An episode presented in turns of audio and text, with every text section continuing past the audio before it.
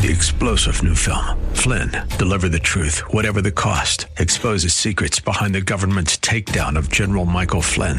Flynn knew what the intel world had been up to. He ordered the first audit of the use of contractors. This set off alarm bells. He told the truth. He was the most dangerous person for Donald Trump to hire. They had to get rid of Flynn.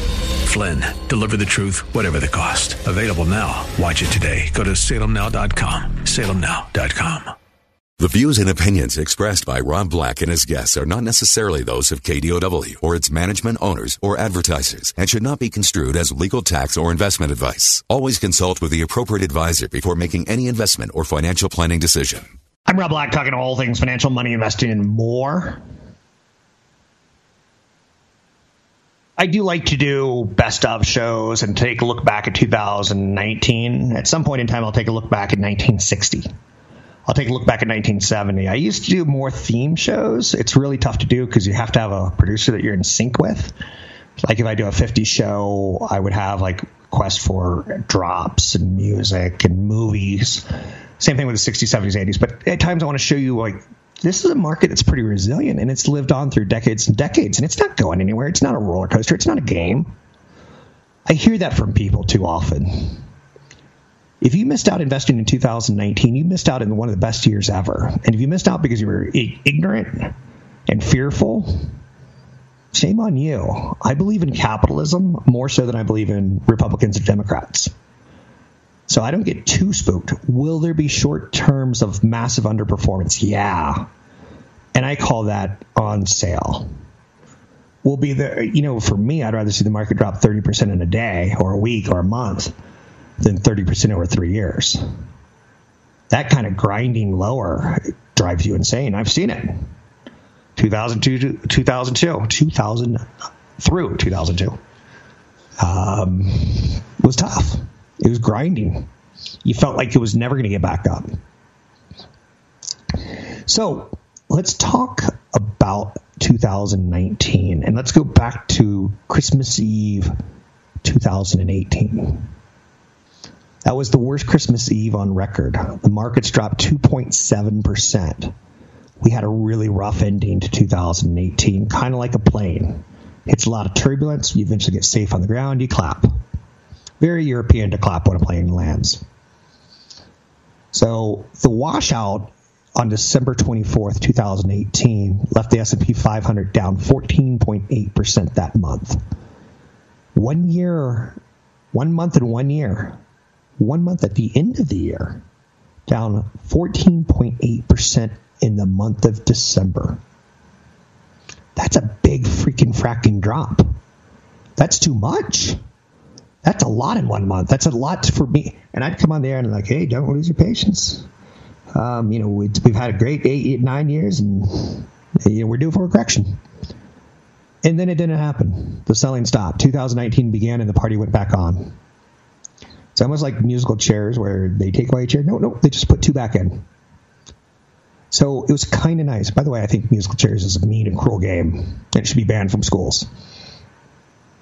The kid that gets the chair pulled out from him by uh, that wasn't me. That wasn't me. I wasn't the kid who pulled it out. I was the kid who fell on his butt.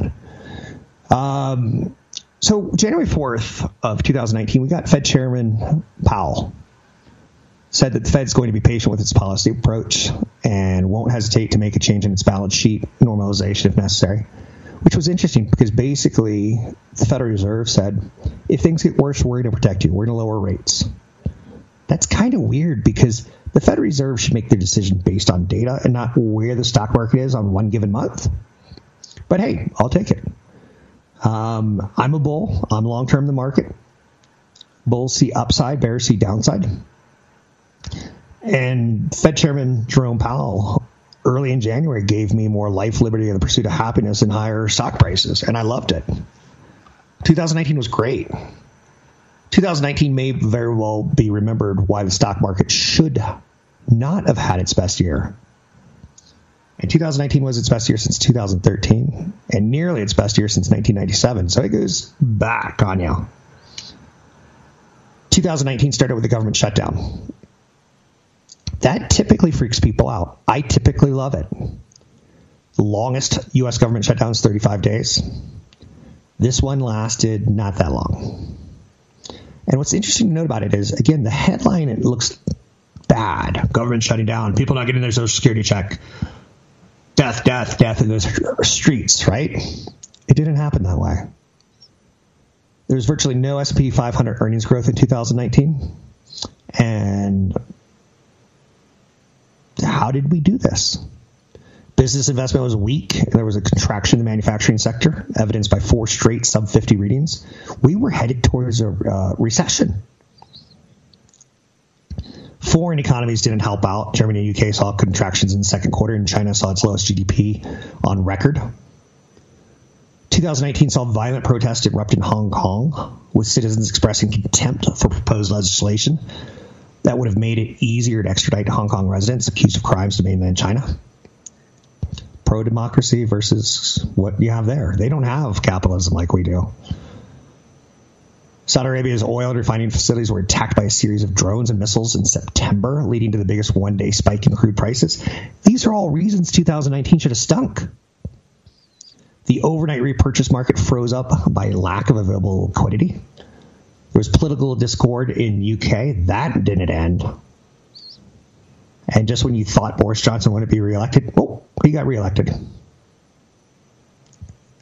So they had an early election in December of 2019, which was the first election in December since 1923. Things got hairy there.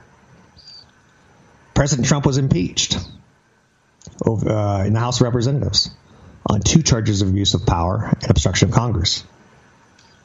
All of these could have been problems with the stock market, and the stock market just breezed right through it. I'm not telling. I'm not trying to be Pollyanna. I want you to know one day that one of those five, ten stories is going to stick and the market will go down for a long period of time.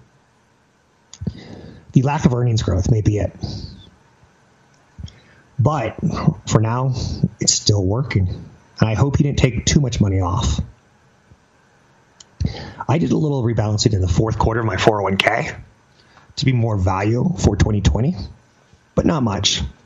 Tinkering. Um, the trade issues of 2019 between the United States and China. It was taxing. It was nerve wracking. It went nowhere fast. You and me, we should be going nowhere slowly. We try to get away from the past. Um, we keep going nowhere fast right now. Um, but we did get the phase one agreement, which in theory was slated to be signed January 15, 2020. So that kind of played out, at least phase one. Then there's going to be phase two, but will phase two happen if there's an impeachment issue? Will China pull back their cards and say, we're not going to make a deal with you because there's going to be a new administration in? I don't know. I don't know the future. But China has a long history of subsidizing Chinese businesses. That's not fair. Boeing, let's say China makes an airline. And Boeing's a tough example to use because they didn't have the best 2019, did they? Um, but let's say Boeing works hard and China just steals some of their software and China just steals the designs of their planes. Or China says, you know what, we're just going to subsidize China Air, who's making all these Chinese airplanes. Uh, totally made up company, by the way. If the government's just subsidizing it, it doesn't really feel like a business because they're not making profits with that being said, you get the idea of some of the things China's done poorly in business, whether it be technology transfers, intellectual intellectual property theft, um, or too much subsidies. Our companies can't compete with their companies. Our steel companies can't. In large part, they can make steel cheaper because they don't have to make a profit. 800 516 1220 to get your calls on there. I'm glad 2019 is in the rearview mirror because there were a lot of naggy, whiny little stories like the China US trade war that never seemed to get resolved until it did. Or did it? You can find me online at robblackshow.com. Want the podcast with music? Find the link to the other version of the podcast by going to Rob Black's Twitter. His handle is at Rob Black Show. Listen to Rob Black and Your Money weekday mornings, 7 to 9 on AM 1220 KDOW. I'm Rob Black, uh, talking all things financial. 2019 saw Jeff Bezos lose more than almost any other billionaire. Not because Amazon.com went down, because of his divorce. He's still the richest man on the planet. even though he suffered a decline of $10 billion in his net worth. His wife, Mackenzie Bezos, who had to go through the humiliation of a very public divorce with another woman involved, um, led to a settlement, which she received Amazon stock worth more than $35 billion. And he only lost 10 billion for the year, tells you. He had a pretty good year minus the divorce. Mackenzie Bezos is the world's wealthiest woman in the world. So 2019, a change of fortune for her fortunes but her marriage ended. Um, 800 516 1220 to get your calls on the air. Just so everyone knows, when I do this show, I do the show by me and me only. I don't have a producer pitching ideas. I don't have a producer booking guests. I don't have people knocking down the door who are high quality who want to do interviews. Um, and if we don't have that, I kind of got to kind of wing this together kind of very Frankenstein-esque. So I'll use the brain of someone else's and the arms and the legs of somebody else and the heart. Um, so some shows are going to be better than others, but I really do my best. I've got enough, enough wealth to retire, and I think I can teach you how to do it.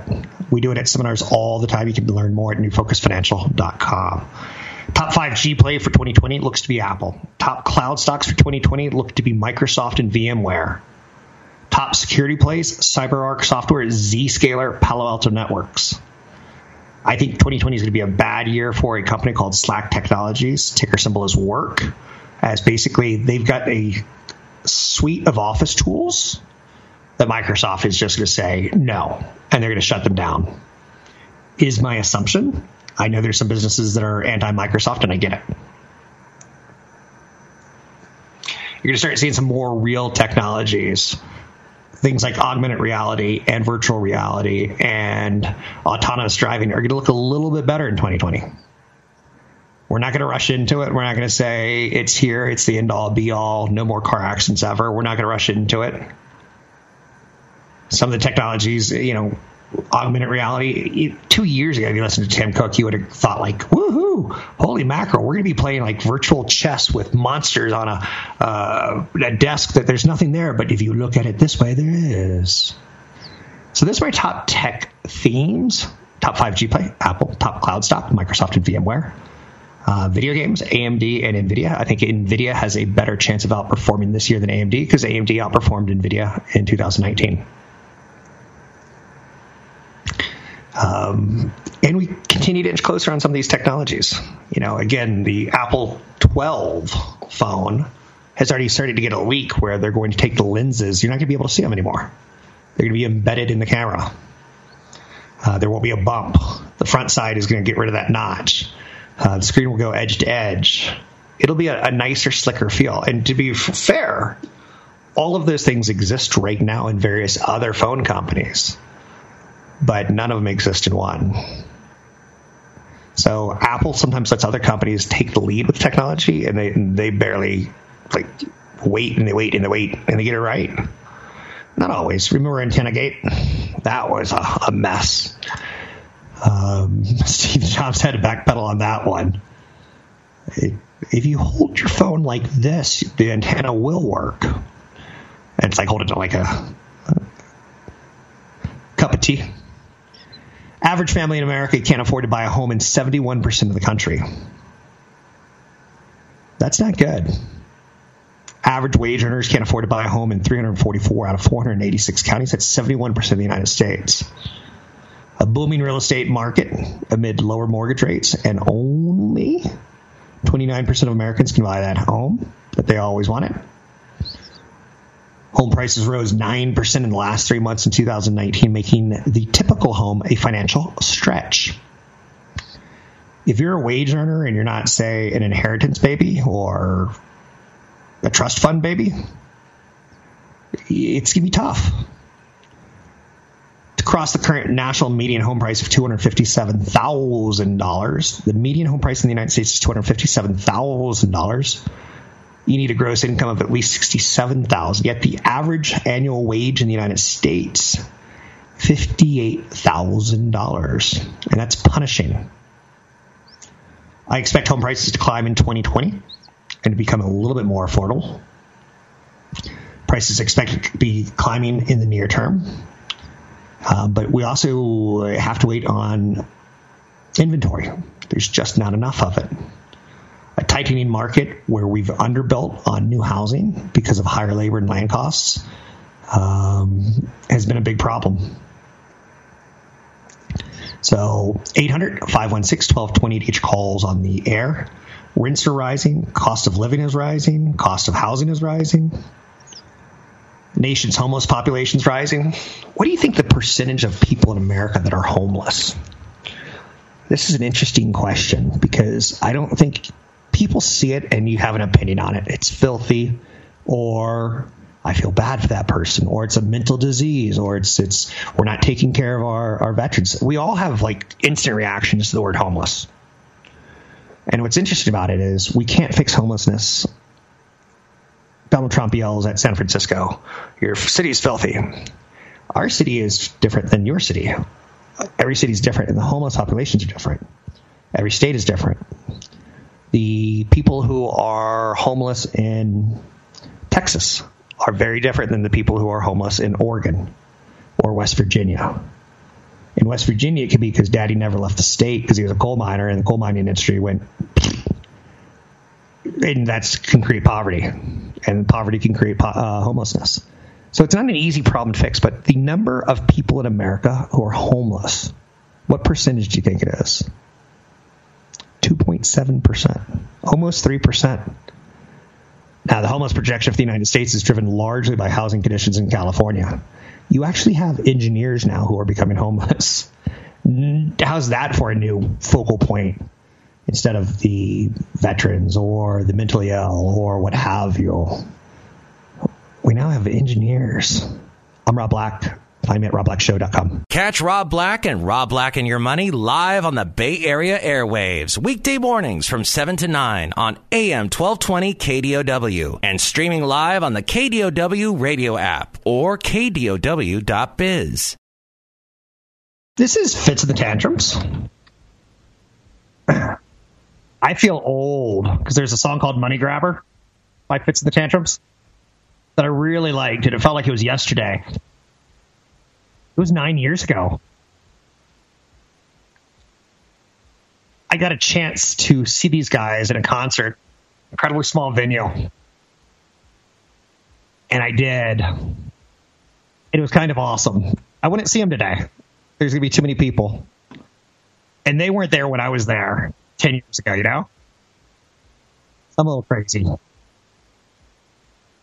800 516 1220 to get your calls in the air. One of the things I want to say is I'm really, really thankful for everyone involved in the production of the show and pulling off kind of a miracle. I talk for 10 plus hours a week with basically experience. That's what I have. I don't have much else. Um, I'm doing a lot of work. I'm doing a lot of research. I'm, I'm staying on top of the stuff. But I'm also really lucky. I've got people who know how to produce a show, who know how to fix things on the fly. Um, I'm blessed and to do this show for 20 plus years, I it's funny. I don't even want to talk about it anymore. Has it been 25? 23 years, I think. So this is going on my 24th year, and that makes me feel old. 800 516 1220 to your calls in the air. Anything that you want to talk about, we could talk about. Again, uh, there's too many people to thank, but everyone at Salem and everyone who's helps pull the stuff together, um, thank you so much. Um, one of the things I do want to talk about if I may, and please indulge me. Sometimes I, I, try to show you like there's not that many things you have to do. You have to have a goal, you have to have a budget, you have to have a basic understanding of investing versus banking uh, versus insurance. It's not that hard, and people make it much tougher than they should, and that's unfortunate. Insurance is about managing risk, managing risk of you live or die uh, disability insurance if you lose your ability to go to work because, let's say, you get your feet cut off in an industrial accident. Um, you know, what's funny about that is because I'm doing my own show, producing on the fly, I might get a letter from someone who writes to my management and says, "Oh, I lost my foot in an industrial accident. I went back to work the next day." But most people wouldn't go back to work the next day, and you start losing pay. And the positive is every American, we're pretty well employed at this point in time. Not completely, but we're well employed.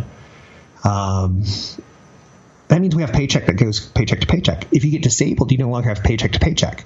So going back to everyone has a job, unemployment's incredibly low. You have the ability to earn income. You're earning income. You spend money. I know people should be saving more, and yet they're going out and buying McLarens or virtual headsets or $400 dinners for friends. Like, I once made a huge mistake. I was doing a seminar, and a, a reporter came to cover me.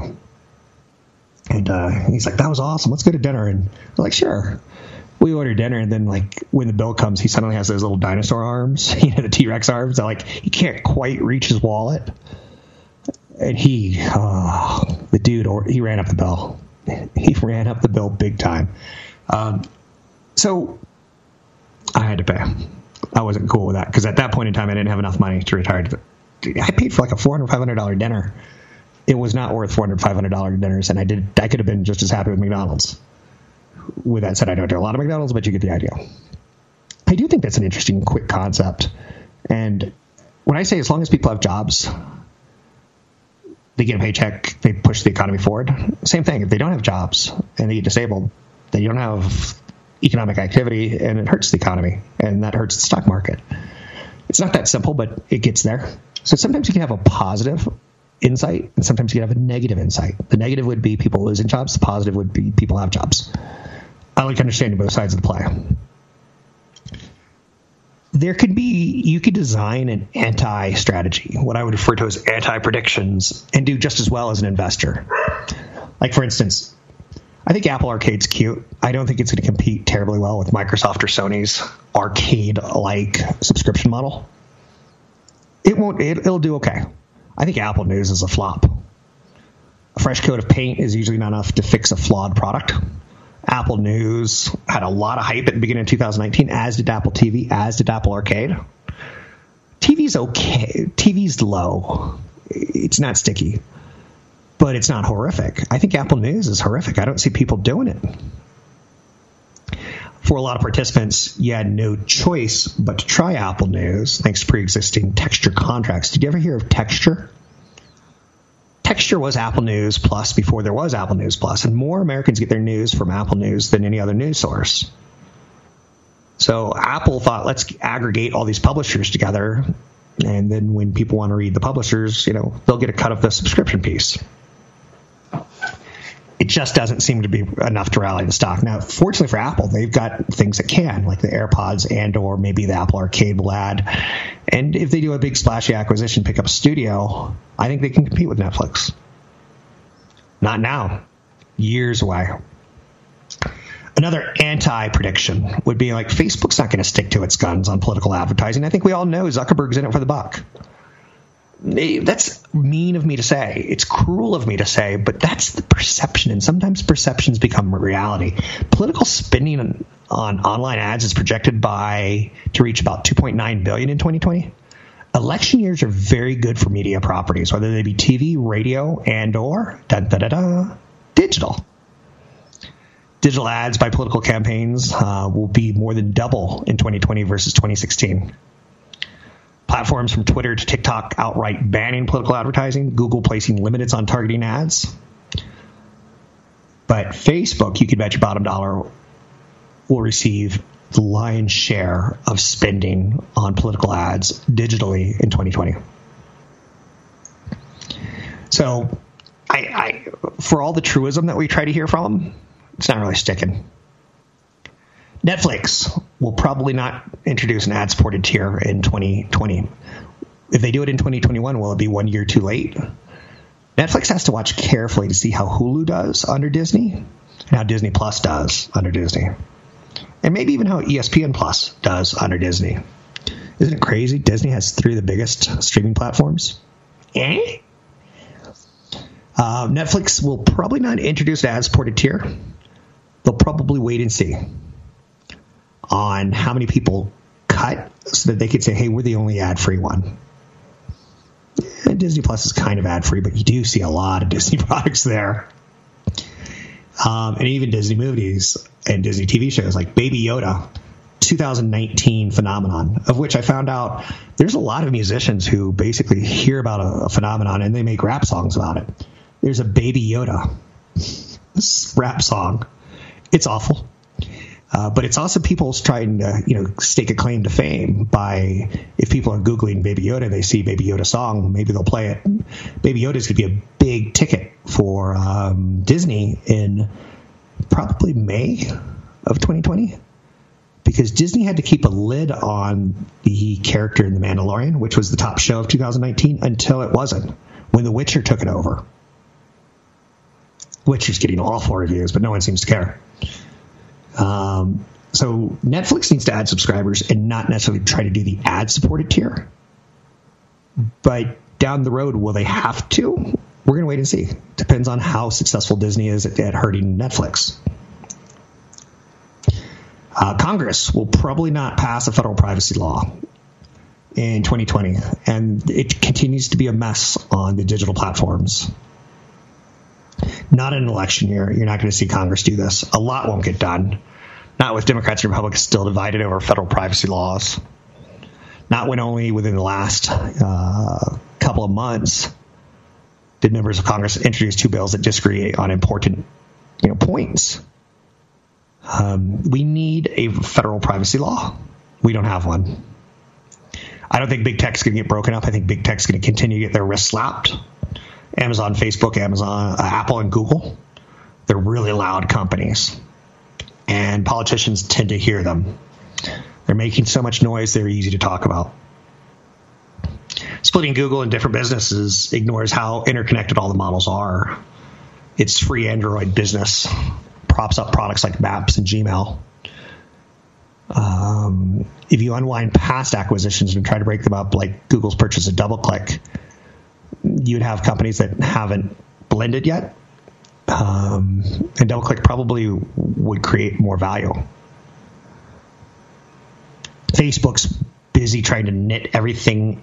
Facebook's trying to knit all their products into one user experience, whether it be Facebook, WhatsApp, and Instagram. Google's already done it. They turned their operating system into kind of the web that pulls in Maps and Gmail. Twitter came out with something in 2019 called Blue Sky. It's a vision for social media to essentially heal itself by making social media operate more like email does, to be decentralized, so that anyone can communicate with another, no matter which network they happen to be using. Jack Dorsey, CEO of Twitter, um, has got some big hurdles of trying to convince people that that's going to work. I don't think it works influencers are going to continue to influence. It's crazy when you start seeing that people on YouTube, uh, like a Logan Paul, make millions and millions and millions of dollars. They are the Jennifer Anistons of the of the 2020s. Uh, they are the highly paid, highly edited, beautifully captured photos. They are the the images that we think of.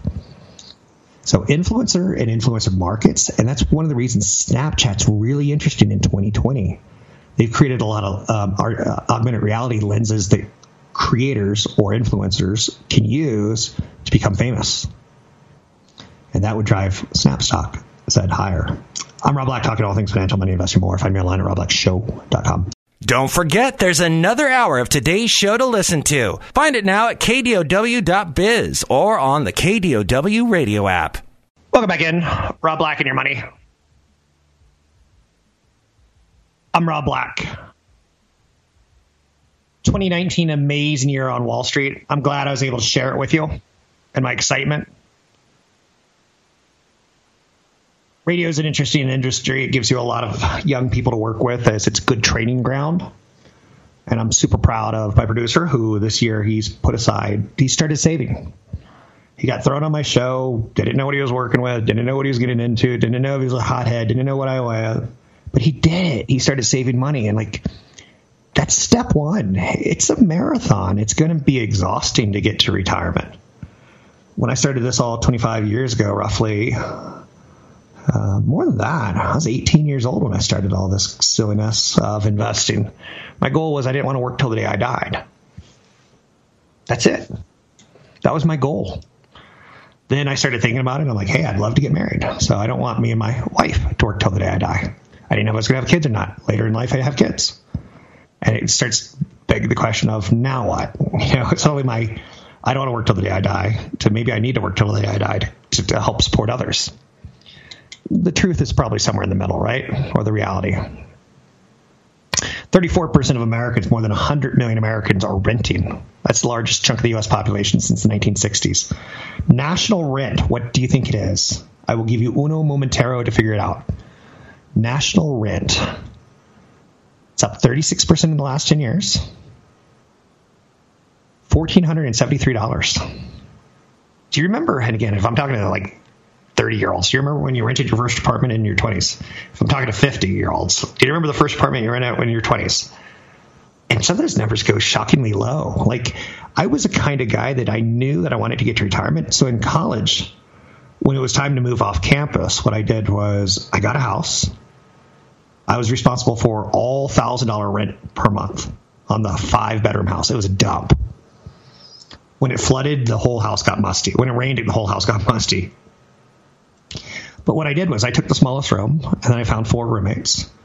And essentially I charged them 250 to 275 to 225 to 250. So they were covering the thousand dollars and I lived for free. It's an evil Rob Black trick. I mean, that's not evil. I, I didn't do them any disservices. I just figured out a way to, to make it work the best for me but they didn't have to sign it. Didn't hold any guns to their head. I didn't raise the rents or anything like that. I had to pay the bills. I had to do a lot of that kind of stuff. So there was some cost of me being the manager of the property. But every now and then I try to say, okay, let's think the anti things. Like, do we really think Facebook's going to cut back on political uh, spending? No. So you could almost bet on that and then sometimes I come up with evil ideas. Like in college, I would get what was called Milwaukee's Best, which is the worst beer on the planet. There's also a, a second worst beer called National Bohemian, and you could get like a six pack probably for two bucks, two fifty then. And my friends would go out and get six packs of Heineken and six packs of IPAs, and they're paying six bucks, seven bucks, eight bucks, nine bucks. So when they'd come to my place and drink my beer, it wasn't as. Do you see what I'm saying? I'm not saying be evil. I'm not saying rip people off. I'm not saying. I'm just saying learn to look at money in funny ways, and it'll help you as an investor, in my opinion. 800 516 1220 to get your calls on the air. Anything that you want to talk about, we can talk about money investing and more. Um, I would say one of the better things you could do is stop trying to predict and it's funny because as every year starts, you go through predictions and you look back and you kind of forget the previous predictions. One of the things you should do is kind of have most of your portfolio kind of robotic.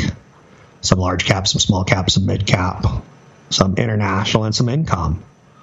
You can lay it out different ways. That's that's one way.